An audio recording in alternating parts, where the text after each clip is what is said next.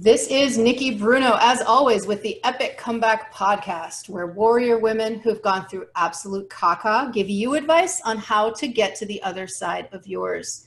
Today, I am honored to have with me Cari Rosno, who is has a unique and incredible story. I can't wait for you to hear it. Cari, thank you so much for being with me today. Thanks so much. So good to see you. I appreciate it. Awesome. So, Cari, I'm going to give you the mic to introduce yourself. Um, please let us know who you are and where you're from and what generally keeps you busy during the day. Okay. So, again, I'm Cari. I live in Des Moines, Iowa. Um, I three kids, three dogs, and a husband generally keep me busy. However, outside of that, yes, outside of that, I um, I actually do a lot of work as it pertains to uh, navigating women through their own stories and working on trauma in order to be able to honor themselves and their past experiences as opposed to um, sitting in shame and uh, not having the ability to move to the other side, but to be able to honor, therefore, that they can create something different in the future. So that's really primarily what keeps me busy um, outside of family and all the other fun stuff that we get to do. That sounds like a beautiful and wonderful combination that I can very much relate to. You know, having the kids, and actually, I don't have a husband and I don't have a dog, but I do have a cat.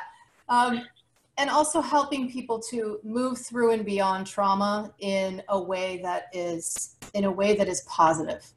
Yeah, uh, I can very much relate to that. Um, so let me ask you this, Cari. As you know, this is a podcast that is by and for almost all women, a few men who have gone through total caca, life shattering experiences, trauma. Would you please summarize what you went through and what was the worst part? Okay, so I've been through a lot of trauma. I've lived a life and I've had people involved in my life and uh, had lots of experiences. However, probably the most defining or knee jerking moment for me was being in Boston in 2013 and at the finish line when the terrorist attack happened.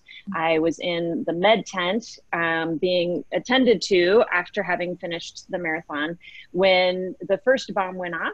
And then we looked around, and then the second bomb went off. And so, um, that was really an incredible, as you can imagine, incredible um, situation to find yourself in in a moment where uh, security and stability was absolutely shaken. Um, you knew not the first, but the second.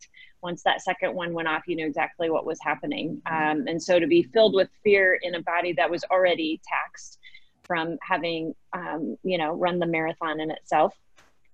And I think the thing that really um, brought the most significant thing for me out of the whole deal was the next day um, after having come out of the tent uh, found my family after what was an incredibly long period of time um, and uh, you know walking the streets and seeing all of the fear was really the next day as we went back down to the area where everything had occurred. And i was standing on a street corner and I had my jacket on because it's you run a marathon, you get the jacket and then you wear it the next day. And so I had that on, and a reporter came up behind me and he tapped me on the shoulder and he wanted to ask me questions about my experience and yeah. where I had been, you know, out of curiosity. And I turned my back on him and I walked away. And the reason why, and I remember this so clearly, is there was a voice inside of my head that said, It's not your story to tell. And I walked away. And what's fascinating to me is it felt so true in the moment. I don't know whose voice it was. Obviously, it sounded like my own, but it felt so true in the moment. And I went home. We left on Tuesday, and I was back at work on Wednesday. I kind of stepped back into life and metaphorically got up, brushed it off, and kept moving. Um, and for me, that was the thing, quite honestly, that was the most detrimental to the entire experience. And looking back on it now, the reason why we have this, it's not my story to tell, is because throughout all of life, we're always somebody has it worse, right? Get up and brush it off. Um, and for me in that moment, I hadn't lost a limb. My family had survived. I wasn't directly impacted, which who even knows what that means, right? In that moment that the bomb went off. And so I denied my own truth and I denied my own story, which then led to a development of multiple chronic illnesses, um, including chronic Lyme's disease and Hashimoto's and Epstein Barr. And it was really this. Um, inability to acknowledge my experience and to allow the emotions and to be able to get through that in a way um, that allowed me to see that experience as my own so that I could move through it, as opposed to what I ended up doing was walking away from it, taking it and shoving it all in and, you know, putting on a happy face for everybody around me. Wow. Wow. but really, really wow. And the biggest wow for me, I mean, that, that is a, that's a, that's a, that's a dramatic story. That was a mm-hmm. very dramatic moment. I was living just across the river from Boston at that time. And it, and I, I mean, I certainly went through a lot of emotions during that time. It was really awful. And the biggest wow for me is the, the depth of just the depth of meaning that the depth of meaning in how you walked through and beyond the experience that, that you had in in this very kind of true moment hearing from inside yourself it's not my story to tell. I mean i'm that resonates really deeply with me now i'll say because right now we're going through coronavirus and covid-19 pandemic and quarantine and we're also going through a time of racial unrest and extreme racism and acts of violence against African Americans in this country and I have felt at different times about both situations hey, is this my story to tell? This isn't my story to tell. Like in the beginning of quarantine, I kind of sailed through the first month and a half because I was like, I'm healthy, my children are healthy, I already have an online business, so I didn't lose my job. And I just kept thinking about how privileged that I, how privileged I felt, and how most people on the planet were suffering from COVID and quarantine more than I was. And so I had that feeling of like, well, I almost don't really even deserve to complain or talk about the inconveniences or the pain or the uh, frustration of this time. Mm-hmm. Um, and I feel that way a bit about uh, what's going on with George Floyd and with racism. I feel a little bit like, well, I'm a white person. I have never experienced. I have never experienced what people of color experience. Mm-hmm. And so I have that, you know, I kind of I can relate to that too. Like it is our story to tell as a nation and it's our story to tell as people who have dealt with discrimination and, and as people who are also part of the problem mm-hmm. um, but yeah i just had i just had to say that because it, because i really i really felt that while you were talking about your experience and i just wanted to ask what was it that drew you back to the scene of the marathon on that day well, I, the first thing that drew me back, I had to go back. I mean, we had, uh, when I left the med tent, they thought that there was another bomb. And so when I walked out and I looked to my left where everything was happening, I had an entire what I call line of yellow jackets, which were the volunteers, start running at a high speed towards me and tell me to take off and run as fast as I could. And so I did. I mean, for life and death, I ran as fast as I could uh, to the only place that was deemed a safe place. Um, and so I didn't have a phone. I didn't have anything with me as I left. And so to try and navigate and find my family and not know where they were, were they at the finish line, what was happening, um, I had to, so the next day I had to go back for my stuff, like my phone and everything was down there. They kind of kept everything held and searched and looked through. Um, but I think also it was, uh, there was a curiosity. I was in shock I think for moments it was almost this unbelievable event that had happened, um, and you wonder if uh, like where was I and what part of this and part of it just becomes, um, as you know, when you navigate through trauma, part of it can just become void almost. Um, and so for me to go back down and to see the streets and to see uh, the National Guard and the media and everything that had flooded in. I mean, it changed Boston in a moment. Um, and it was just a, it was a, it was just a humbling experience. It was something I needed to see, but I didn't acknowledge. And that to me was really where uh, things kind of fell apart for me. Mm-hmm. And when I it took me a long time to even acknowledge that I had PTSD after that event. Well, I had all the signs and symptoms, you know, we have these um, definitions of what PTSD is or who suffers from that. It's like a category that's, you know, for a particular set of individuals. And um, really anybody who was in Boston during that event suffers from some form of PTSD because in that moment, everything was shaken. Uh, so to be able to acknowledge that and to sit in it in order to understand your experience so that you can navigate through it is really kind of where that magic happens. But I think because of shame and because of um, you know this inability to really honor the significance of who we are in any given moment we kind of deny our own truth and so even as you're speaking about covid and you know the um, everything that just everything that is happening in the world we all have our own truth in it we all have something within us that is either triggered um, doesn't feel safe and it's every single piece of it is to be honored and it is to be spoken about and it's to be navigated through in order for a collective healing within the world to happen.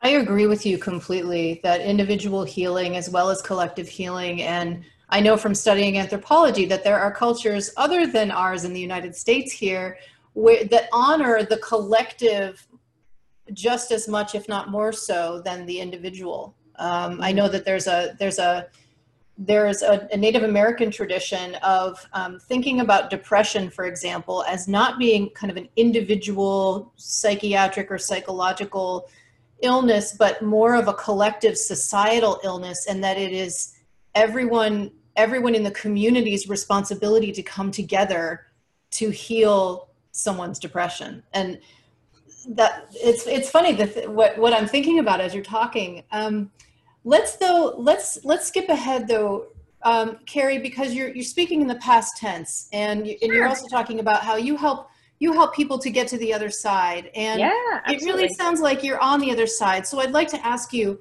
in my opinion, it really takes a warrior to to come through trauma and to get to that other side. It takes warrior energy. If you're a mom, often it takes mama bear energy.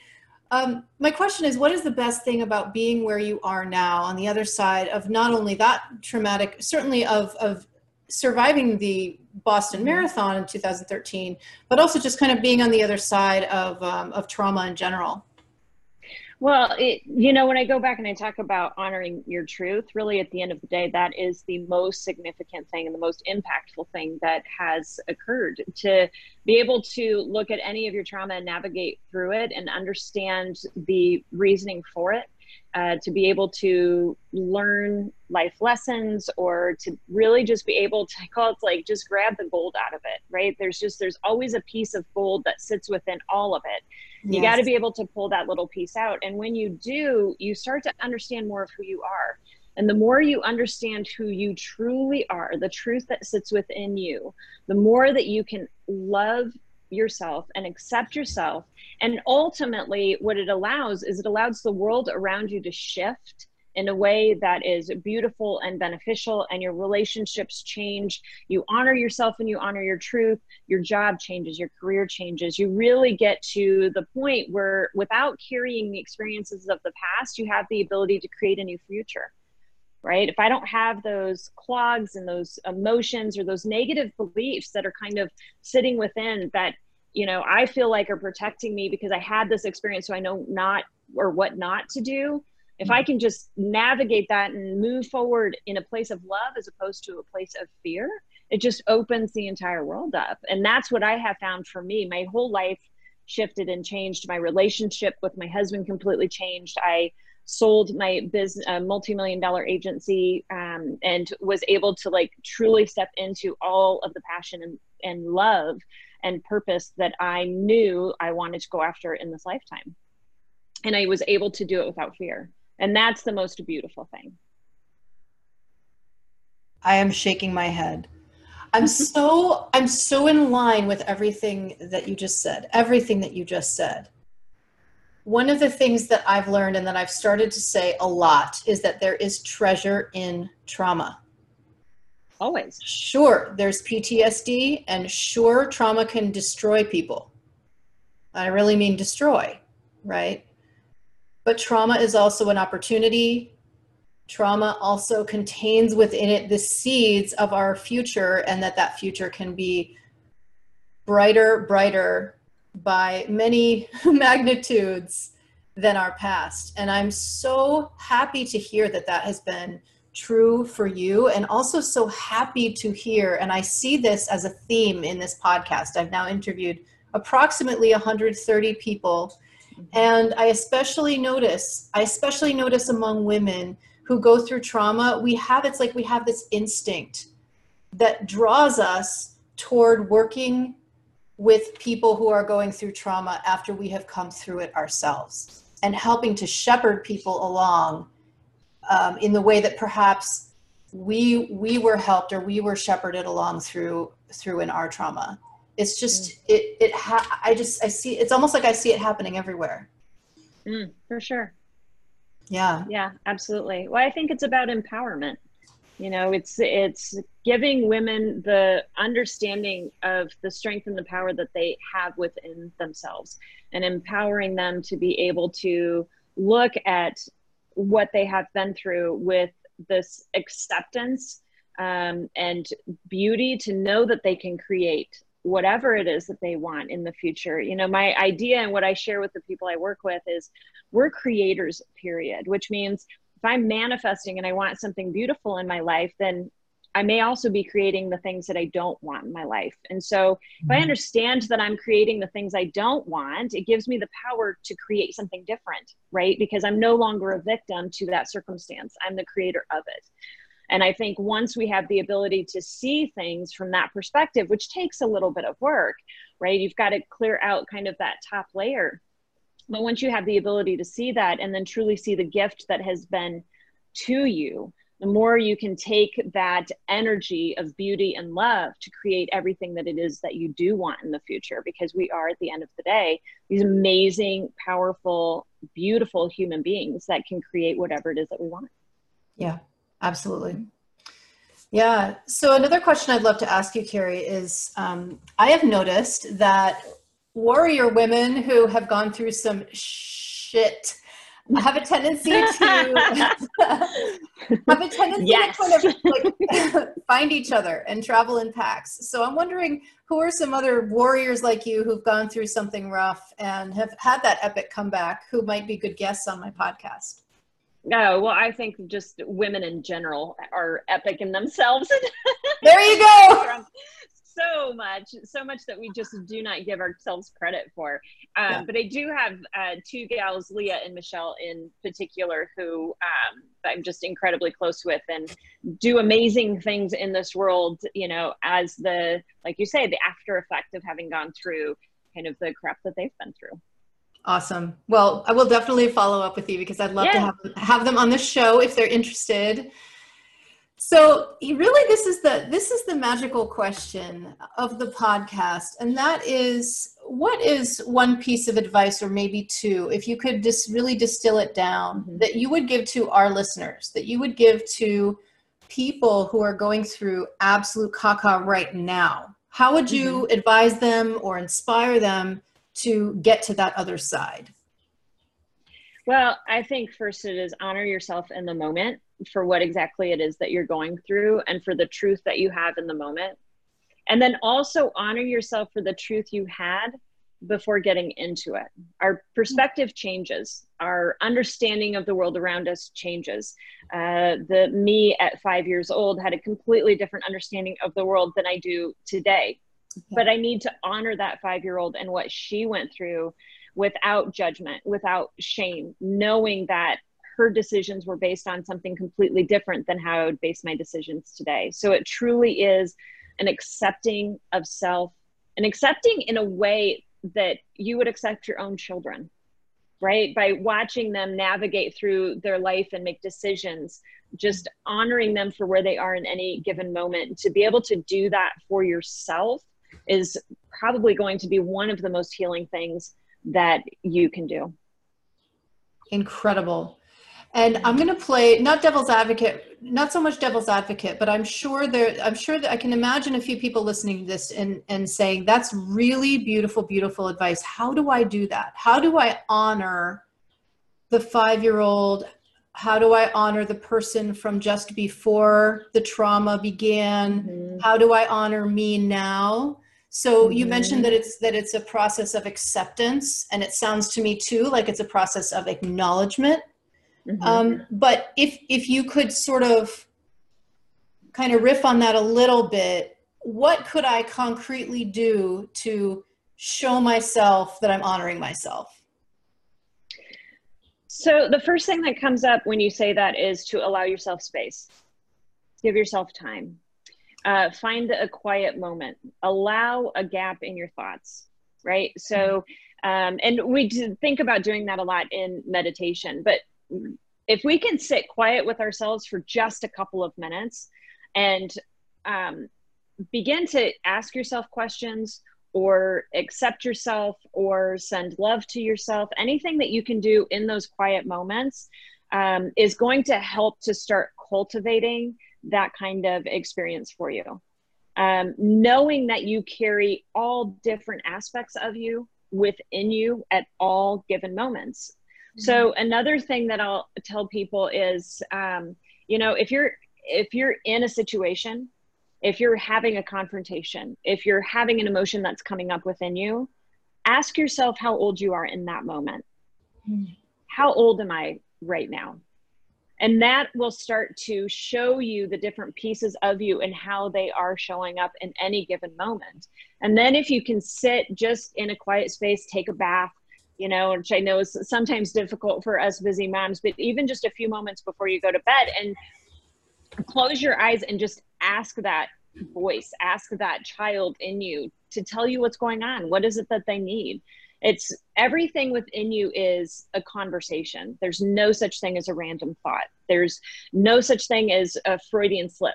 Everything is coming out or coming up in order to be healed. So if you can start acknowledging that and seeing that and just asking quiet questions um, in order to be able to discern is this me in this moment or is this me when I was in high school? Mm. I think that definitely gives people a little bit different perspective and how to see things. Um, the last thing that I would probably recommend is just shift perspective. So if you're looking at a situation, I'll ask people a lot, okay, I want you to imagine that was your child, or imagine that's your best friend, or imagine, you know, that so and so.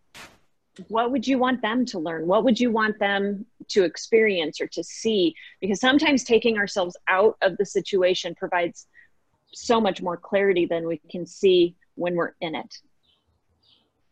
What you just said, Cari, that was gold. That was all gold. Thank you so much. That was such real talk because it was specific and it was concrete. And what you said about allowing a gap in your thoughts, mm. that's just that's just genius. Allowing there to be a gap and being intentional about creating one. And I think I've had multiple people in my life, including coaches and a healer here, and a person like yeah. try to get me into a, a, practice of meditation. And and i know I've, I've, studied and i know that meditation has such incredible pot such incredible benefits. And i just haven't quite gotten there in my life. I, i'll get there. But but what you said about about intentionally creating a gap in your thoughts is so meaningful not only because it can be hard to create a gap in our thoughts but it can be even just hard to create without looking at our, our calendars and our schedules, mm. a gap in our craziness, a gap in the chaos, yeah. a gap in the commitments, yeah. all of that kind of, you know, what it takes to create that change in perspective, whether mm it's removing yourself from your home. I mean, I've been in LA within the same walls in quarantine for the last few months. And I just this past weekend with my kids went to Tucson to visit my parents. And it was like, it was like the world opened up again. It was we just needed it so much, just that change of perspective, just seeing a, another human being for the first time in months and that kind of thing. So I hope you all are listening really well because a lot of what we talk about on this podcast and Cari, a lot of what you're you're talking about is very elusive to people. Mm. And hard for people to think about concretely or really grasp so that they know, okay, well, how do I take those steps to to cultivate radical acceptance? How do I take those steps to honor myself and all of the parts of myself? Because you can say that, but to actually enact it and to actually do it is another thing that I that is challenging for a lot of people. So true. So true. And I find, you know, just in that switch of the meditation, which is why I teach it the way that I do, it's that meditation becomes, it can be this, um, I don't know, overwhelming prospect of sitting down for 20 minutes or a half an hour and clear your mind and, you know, try a mantra. And I'm, I'm a mom and I have three children. And so, you know, to find quite honestly, time to go to the bathroom sometimes is a struggle. And so, if we can just sit down and allow space, I mean, really, meditation is just a practice of allowing space, right? So, if you can yeah. allow just kind of a, like I say, a gap in the thoughts, it's amazing to me the kind of intuition or healing or different aspects that will come up that can be so incredibly beautiful and um, utilized to create such an amazing life. The last thing I want to say about that is what kind of a good role model you are showing your kids that you are when you decide with them around even to take yes. that gap to take that moment. And i'm just rem- i'm going back to yesterday. We had gotten back from you know driving seven hours from tucson and my kids were like mommy this and mommy that and mommy this and mommy that. And i was like guys i'm unavailable right now. I just drove for seven hours mommy needs a minute. Yeah. And they understood that as well they should because everybody needs a minute sometimes and mommy gets to have a minute too. So I think I think it's uh I think it's also an intergenerationally healthy practice. well, the the best thing, the greatest thing you can do to honor somebody else is to honor yourself first. Mm. That's it. Amen. Alrighty then. Well, so my last question is it's more fun, Cari, since we're all about being epic on this podcast. If you could have any superpower, what would it be?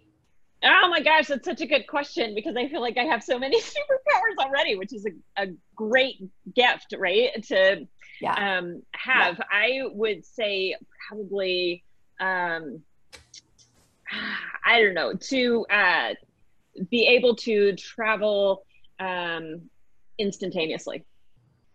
Right? Oh my to just God, be able that. to like, I'm in LA and then I'm just in LA. yeah. That would be my superpower, especially now. Seriously. Oh my goodness gracious. When are we going to get let out of our, oh let, out, let out of our, I love that one. Love it, love it, love it. Awesome, awesome. So Cari, thank you so much for being my guest today. Where can we all find you and follow you and learn more about you? So I am on Instagram uh, at Cari underscore Rosno. Um, I can always be reached via email at Cari at CariRosno.com um, and uh, Facebook as well. My website's currently under construction, which is why I don't have that um, quite out there yet, but that's where you can find me. That is fantastic. So this is Nikki Bruno with Cari Rosno, who is a total rock star. I loved this conversation on the Epic Comeback podcast. For more information about staging an epic comeback in your life after going through a life shattering experience, please visit theepiccomeback.com. Signing off for now.